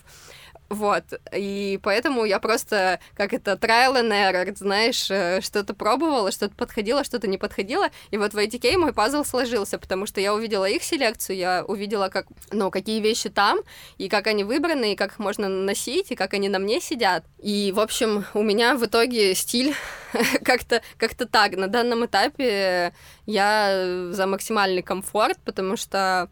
Когда я купила там свои первые широкие штаны Polar в ай ти кей, я просто не, ну, я не знаю, когда я еще в следующий раз смогу влезть там в какие-то узкие джинсы, да, хотя я их иногда и ношу, их тоже очень сложно найти, знаешь, такие, чтобы не были ужасными. Ну, эм... Вообще подобрать джинсы — это всегда целая проблема, если честно, с этим да. Просто у всех, знаешь, независимо от типа фигуры, это, это просто, это всегда проблема, это джинсы. Да. Невозможно, я ненавижу подбирать джинсы ни себе, ни людям, вот да. Серьезно, себе, наверное, еще больше. Больше, потому что это капец. Сейчас я стараюсь всех, кто там не боится винтажа и вторички, посылать в магазины, которые продают винтаж. У меня есть любимый магазин на Хохловке, он mm-hmm. специализируется на мужском.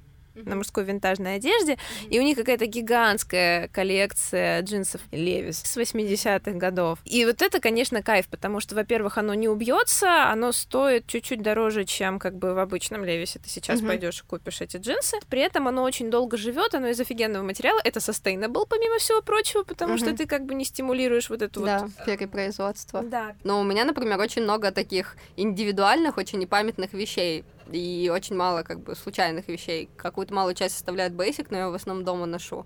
А у меня какой-то, не знаю, футбольный, что ли, подход к ношению одежды, потому что у меня каждая... Каждый образ как, как форма, что есть какая-то джерси э, знаковая, ну, есть какие-нибудь дополняющие ее или, наоборот, там, разбавляющие штаны. Ну и тоже обувь какая-нибудь. Но мне на самом деле каждая вещь такая довольно яркая, когда это все смешиваешь, получается иногда такой прям машап. У меня любимый лук, который я взяла вот на весну в ай ти кей, и так его не стала носить, ну, из-за пандемии. Футболка Resort Corps, там... У нее принт такой коллаж из фотографий, с видео, ну, не с видеорегистратора, с камеры mm-hmm. записи в магазине, как происходит ограбление. Ага. То есть она полностью вся в фото. Штаны коллажные, факи носом, которые тоже полностью все в патчах, в разных вообще символах, там, в фараонах, в каких-то там иероглифах, еще в чем-то. Конверс Пегаль, э, фиолетово-синий с молниями и зеленый такой подошвой люминесцентной. И вот я оделась в этот лук, такая, смотрю на себя, и мне там абсолютно нравится. Я думаю, я очень люблю фотографию, поэтому луку вы можете сказать, что я очень люблю фотографию. Там просто ходячий Пинтерест, знаешь, такой. Как бы, но у меня очень много футбольных джерси, но я их только летом ношу, ну и то, ну, не очень много, но я не знаю, штук пять-десять, наверное, у меня футбольных джерси. Часто у меня футболки из тех проектов, которые я поддерживаю, или, или мне их дарят, ну и как бы тоже меня таким образом поддерживают, э, мой гардероб, э, ну то есть это мерч какой-то или еще что-то. С трусами, кстати, огромная проблема, и с лифчиками вообще молчу. Столько беливых брендов, а так... И а выбрать нечего.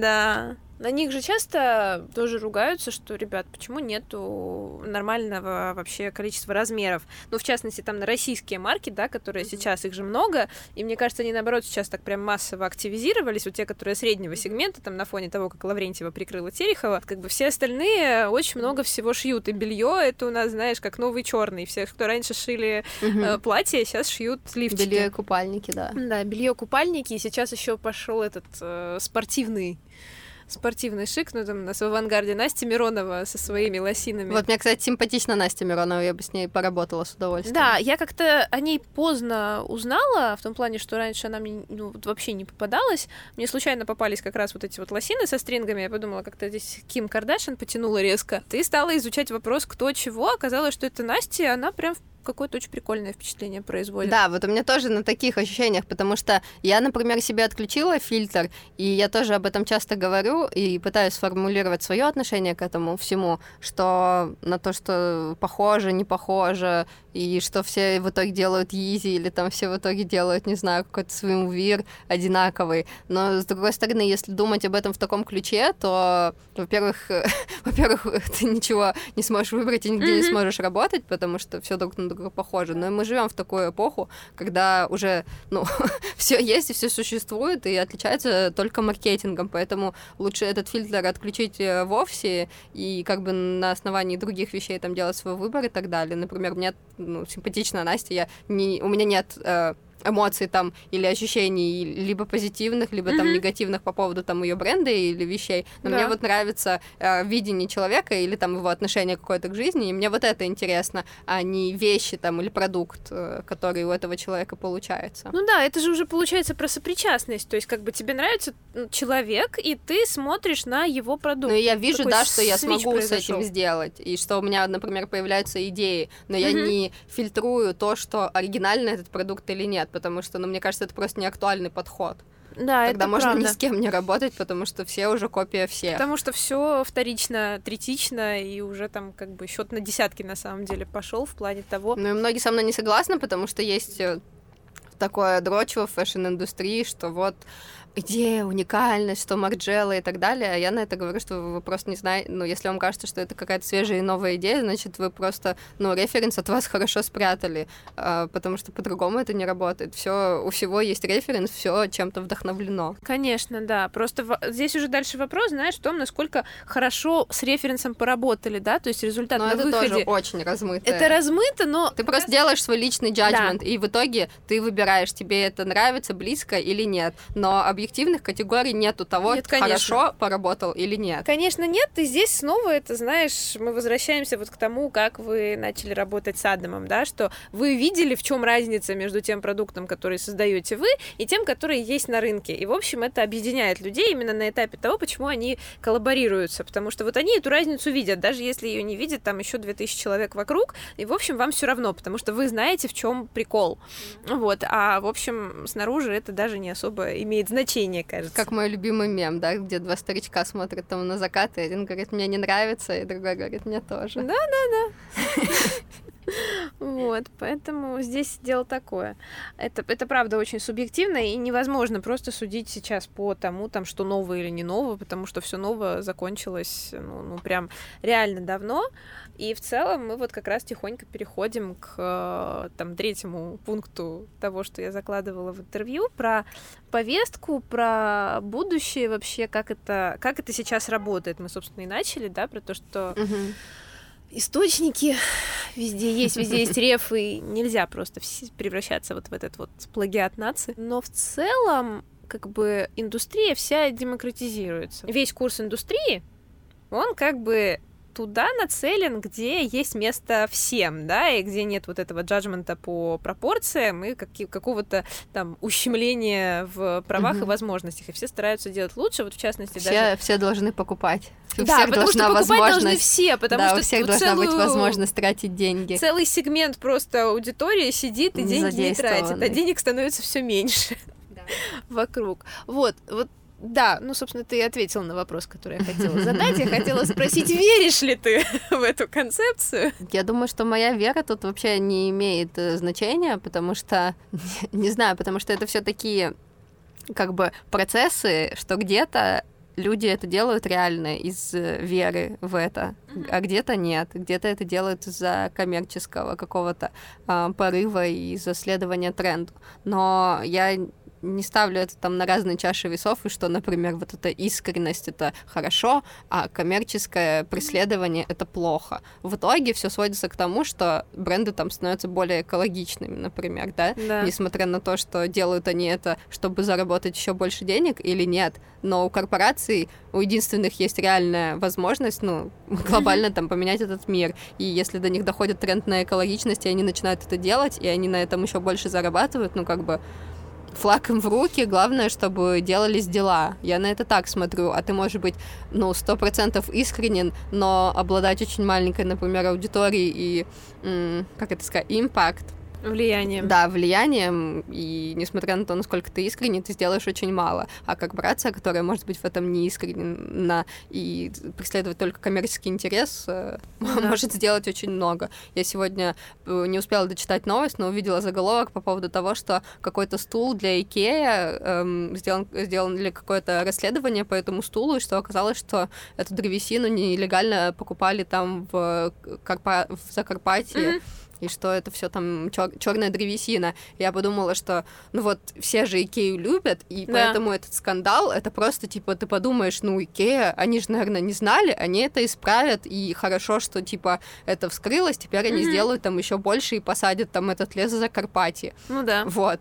А когда ты смотришь на какой-то, э, ну там независимый бренд, да, который где-то зафакапил, ты такой, ну, блядь, ребята, надо было лучше делать, что-то, да. вы, что-то вы не подумали. Что-то вы вообще, чего полезли вообще туда. Поэтому, ну, все очень как бы относительно и на эмоциях, и может поменяться от того, в зависимости, на, с какой ноги ты сегодня встала, и, и контекст, да, и ответ может на это быть любой, но как бы верю я или не верю, думаю, что не, не имеет значения. Ведь, по сути, вот мы с тобой сейчас поговорили про Настю Миронову, еще про каких-то ребят, которые что-то создают, и люди покупают из...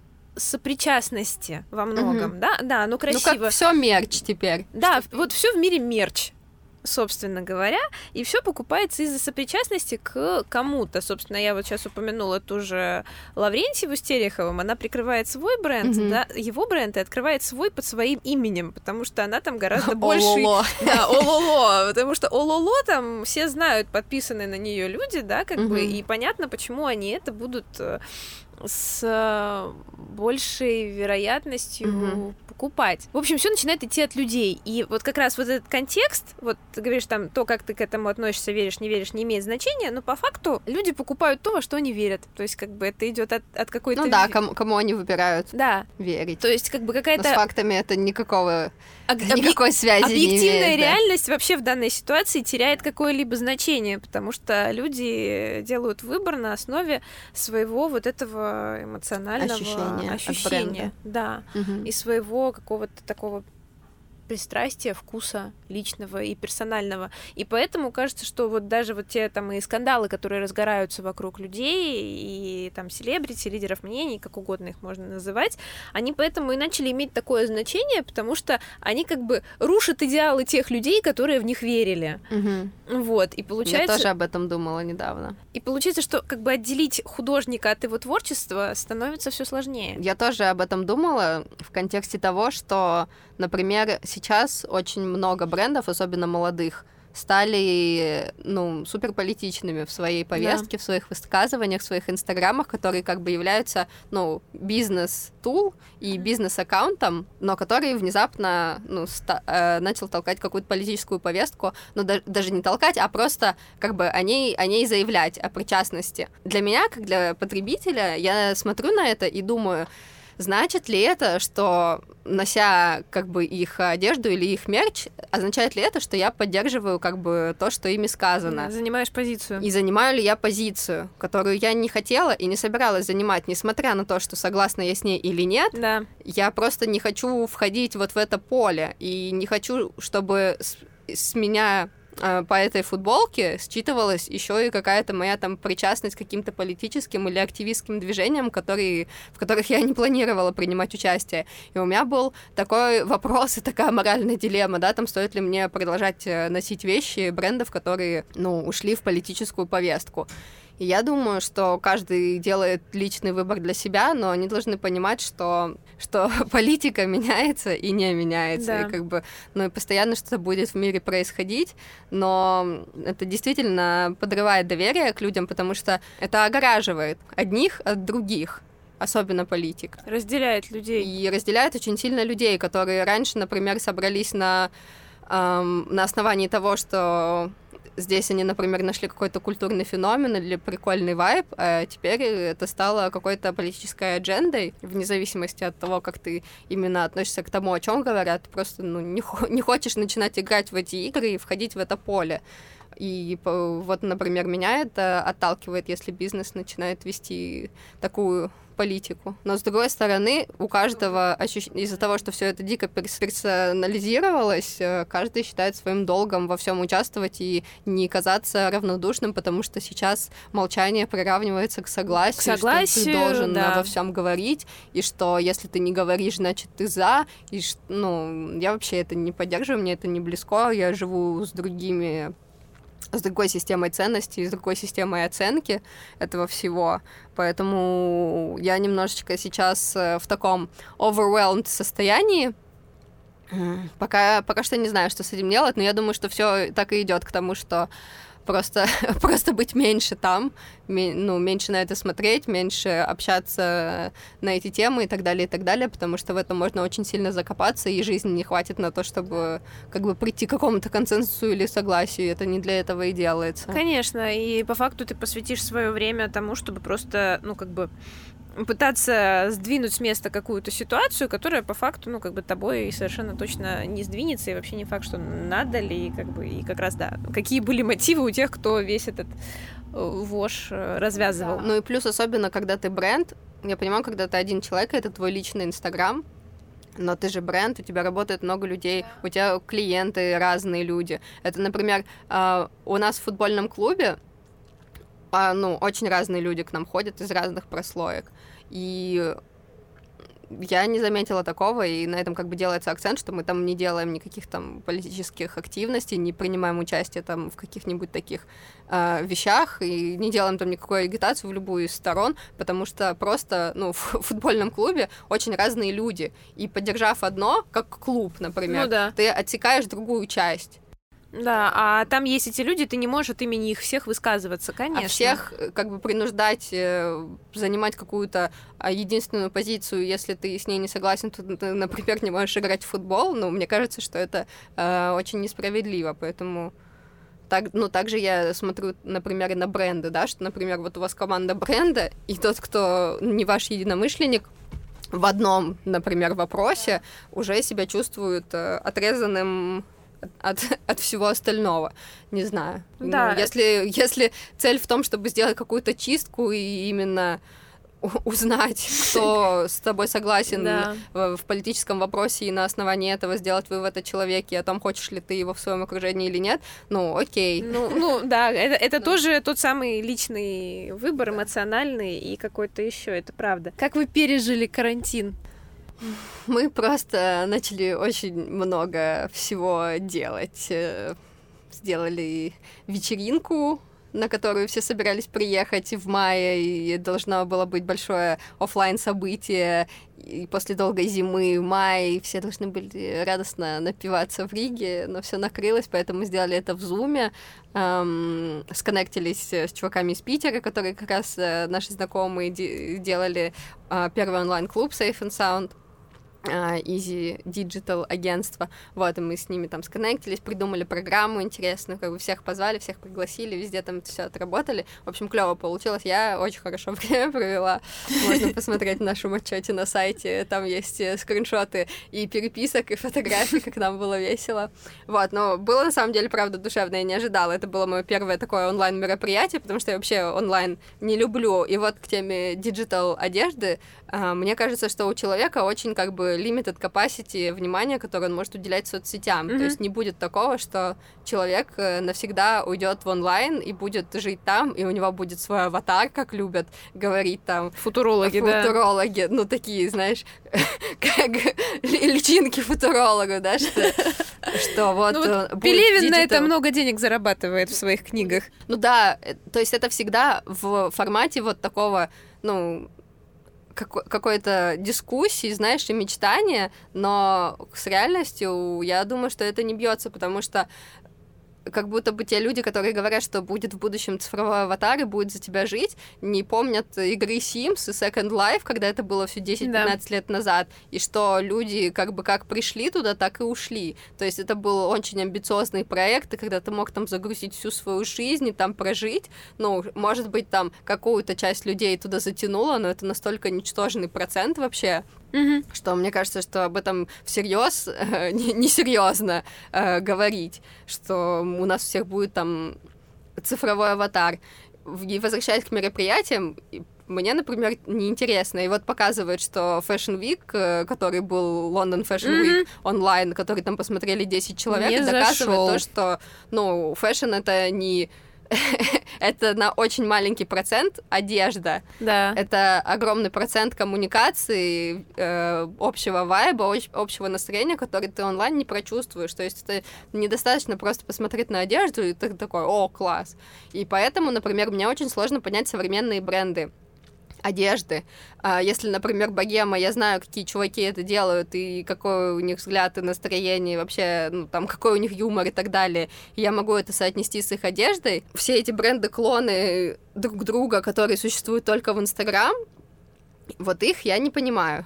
Эм, наверное, потому что я не знаю их лично, но у меня нет возможности да. их узнать лично, потому что там нечего, мне кажется, узнавать лично, потому что, ну, вот, э, люди просто берут тренд, да, там, что носит Билли Айлиш, да. и, и, и делают такой бренд в надежде на то, что их будет носить Билли Айлиш. И, то есть каждый да. может сделать футболку, теперь каждый может сделать книгу, и каждый это делает, и в этом нет ничего плохого. Я не тот, как бы, фэшн-наци, который говорит, там, ой, как много людей стало этим заниматься, этим вообще невозможно заниматься. Нет, я не такой человек, но я просто говорю о своем отношении к этому, что я не могу найти точки соприкосновения с этим. Вот и все. И туда же идет и диджитал одежда, потому что непонятно, как бы, кто ее делает, зачем мне ее носить. И надо, кстати, спросить у ребят, которые из Иконьони и Кружок, да, которые начали это делать, и в основном с брендами, если что, побольше, типа, да. с кем они там делали, с какими-то банками. Mm, ну да, они с банками. Но вот сейчас Кружок же сделали эту коллабу для платежной системы ну Sports.ru. Вот.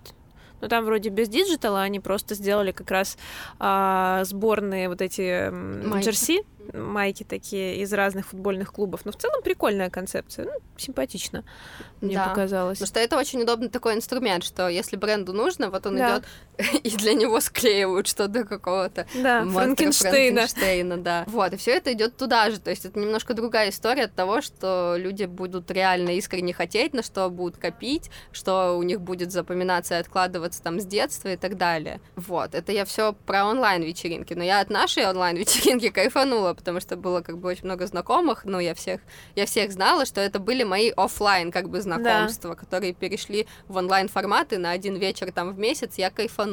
Ну да, это не так, что ты пришел на онлайн-вечеринку, где ты никого не знаешь, вот просто, просто ситуация, все сидят, да. как, как, как в это, ну, и, и даже не играют да. в компьютер. Как да, бы. Да. Ты даже в телефоне как бы не поковыряешься толком, потому что ты уже у кого-то в телефоне, это получается какая-то такая постмета-реальность, что... Ну, я, например, тоже интересуюсь видеоиграми, ну, как, как потребитель уже давно, ну и, в общем, на каком-то уровне мне это интересно. И что тоже посмотрела, как Гуччи недавно отдел объявил свое сотрудничество, спонсирует какую-то команду в League of Legends. Да. Это просто настолько неорганично выглядит. Ну, чуваки вообще, наверное, ну, им вообще... понимать на Гуччи. Да. Ну, я могу быть не права, конечно, что, может, они мечтают там с детства о Гуччи, но это просто так не смотрится. И ты понимаешь, что бренд просто пытается затронуть наибольшее количество ниш, и League of Legends — это реально то, что смотрят миллионы людей, и что реально это есть импакт. Но, мне кажется, это такой мисс-мэтч просто по...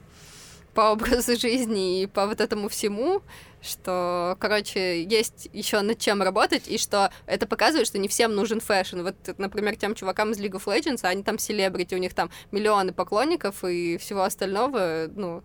Mm-hmm. Их вообще интересует не это, а мода пытается насадить то, что да. она всем нужна. А на самом деле она вообще не всем нужна. И, извините, человечество, я думаю, что проживет без моды. И тут я вспоминаю э, фильм «Дьявол носит Прада», где Миранда Пристли говорит ей: вы думаете, что ваш да. синенький свитерок из горы просто... тряпок. Это просто синий свитерок из горы тряпок. На самом деле там его придумали какие-то там пещерные люди, и когда увидели метеорит, из него добывали огонь. А вы, типа, так к нему относитесь снисходительно. Я думаю, что не обязательно существовать одежде, точнее, наоборот, не обязательно существовать моде для того, чтобы существовала одежда. Конечно, и людям не обязательно самовыражаться посредством, знаешь, там, какой-то топ, фэшн, соответствия какого-то. Мода же, да, это про то, про эксклюзивность, и про желание, про игру на человеческой неполноценности, что ты должен быть недостаточно хорош для того, чтобы да. хотеть попасть туда, куда тебе нельзя. В какой-то и на этом все строится. Да.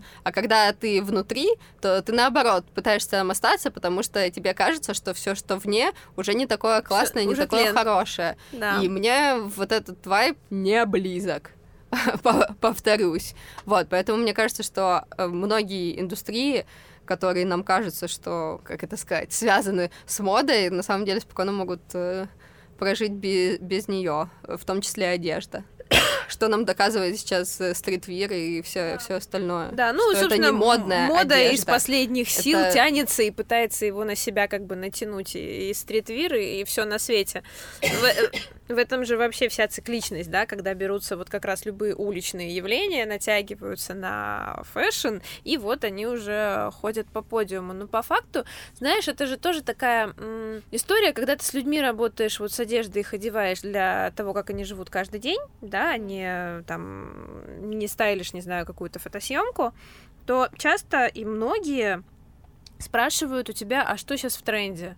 А что модно? Да, и такой, как бы, во-первых, нельзя фейспалмить, потому что mm-hmm. человек к тебе пришел с запросом, потому что он его решить не может, mm-hmm. и ты здесь как бы и эксперт, и психотерапевт еще как mm-hmm. по совместительству, да, насколько это возможно, и здесь нужно иметь и уважение к человеку, который к тебе пришел за советом, вот, и вот, вот делать вот это, ребята, это все тлен, это все херня, как бы тренды не важны, ты не можешь, ты должен объяснить это нормально, доступным языком, почему эта роли не играет, потому что пока у этих, ты это говорила, кстати, в начале, пока есть эта ситуация, пока есть этот запрос, у тебя есть работа. Ты дальше уже вопрос в том, как ты решаешь клиентскую задачу. И это тоже не про то, чтобы, знаешь, там ходить и ругать, что все срочно стали всех там одевать, а я этому десять лет училась, mm-hmm. вот, а просто потому, что я тоже не всегда понимаю, как бы, ребят, а вам это зачем?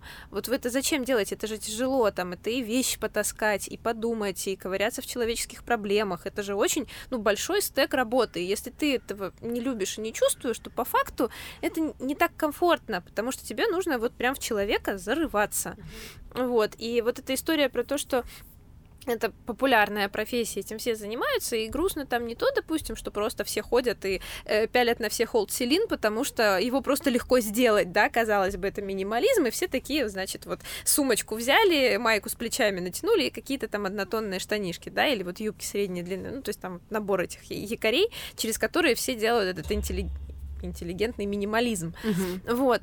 Но, блин, дело не в том, что там Old Celine это плохо, или что-то хорошо, или как-то так, а в том, что, э, блин, ну, ну, ну это как-то вот снова и обесценивает многое и не всегда помогает. Вот скорее даже про это, что это пользы как таковой, ну, он ее не всегда несет, потому что часто вот эти люди, которые говорят, а что сейчас в тренде, они вот начитаются про тренды, и потом они этим... уходят дальше от себя вот они... в этом процессе. Да, они от себя убегают, и они дальше живут вот в этом вот состоянии, о котором ты говоришь, когда они догоняют что-то постоянно, да, как бы пытаются стать где-то на порядок лучше. Хорошо становиться лучше, но точно непосредственно но по того, сравнению что... с собой вчерашним, да, да, да, как говорят. Да, по сравнению с собой, как бы. Вот ты внутри там, как ты вообще живешь. Ты сначала отвечаешь на вопрос, кто ты, а потом уже там надеваешь какую-то вот эту вот на себя доспехи, которые тебе помогают. Тебя олицетворяют. Да, которые тебя выражают. Это же, ну, прям супер важный момент, хотя здесь, знаешь, тоже...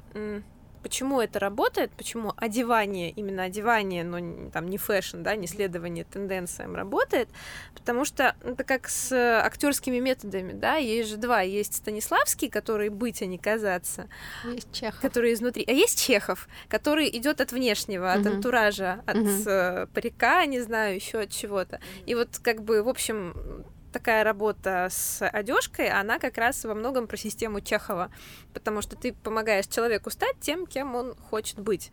Mm-hmm. Вот, и здесь, ну, прям иногда вот этот закон «не навреди», он все-таки, мне кажется, сильно важным. Мне, наверное, очень важно было это тоже сказать, там, в этом диалоге или в каком-то другом, знаешь, потому что я тоже часто закатываю глаза, господи, что там, что там опять сделали? Мне не жалко, пусть делает кто, кто угодно, просто вот когда вот этот диссонанс происходит, вот здесь возникает вопрос, а точно вы помогаете людям своей работой или наоборот, ну... Оттягиваете неизбежное. Да, да, оттягиваете неизбежное, очередной кризис, не знаю, что-нибудь еще, а дальше начинаются, не знаю, там срывы пищевые, не пищевые, какие угодно. И, вот и человек опять пропал. Неудовлетворенность, да, своей жизнью, потому что, конечно, в плане того, а что сейчас модно, можно очень легко уйти вот в это желание соответствия. Здесь же может быть что угодно, от туфель до машины, квартиры, образа жизни, работы, всего-всего. Да, но вот чтобы не говорили про то, что какой фэшн красивый, просто он бывает разным, и что просто там... кому-то не повезло, не знаю, для меня всегда фэшн, и каждое мое соприкосновение с ним было жутко токсичным, и mm-hmm.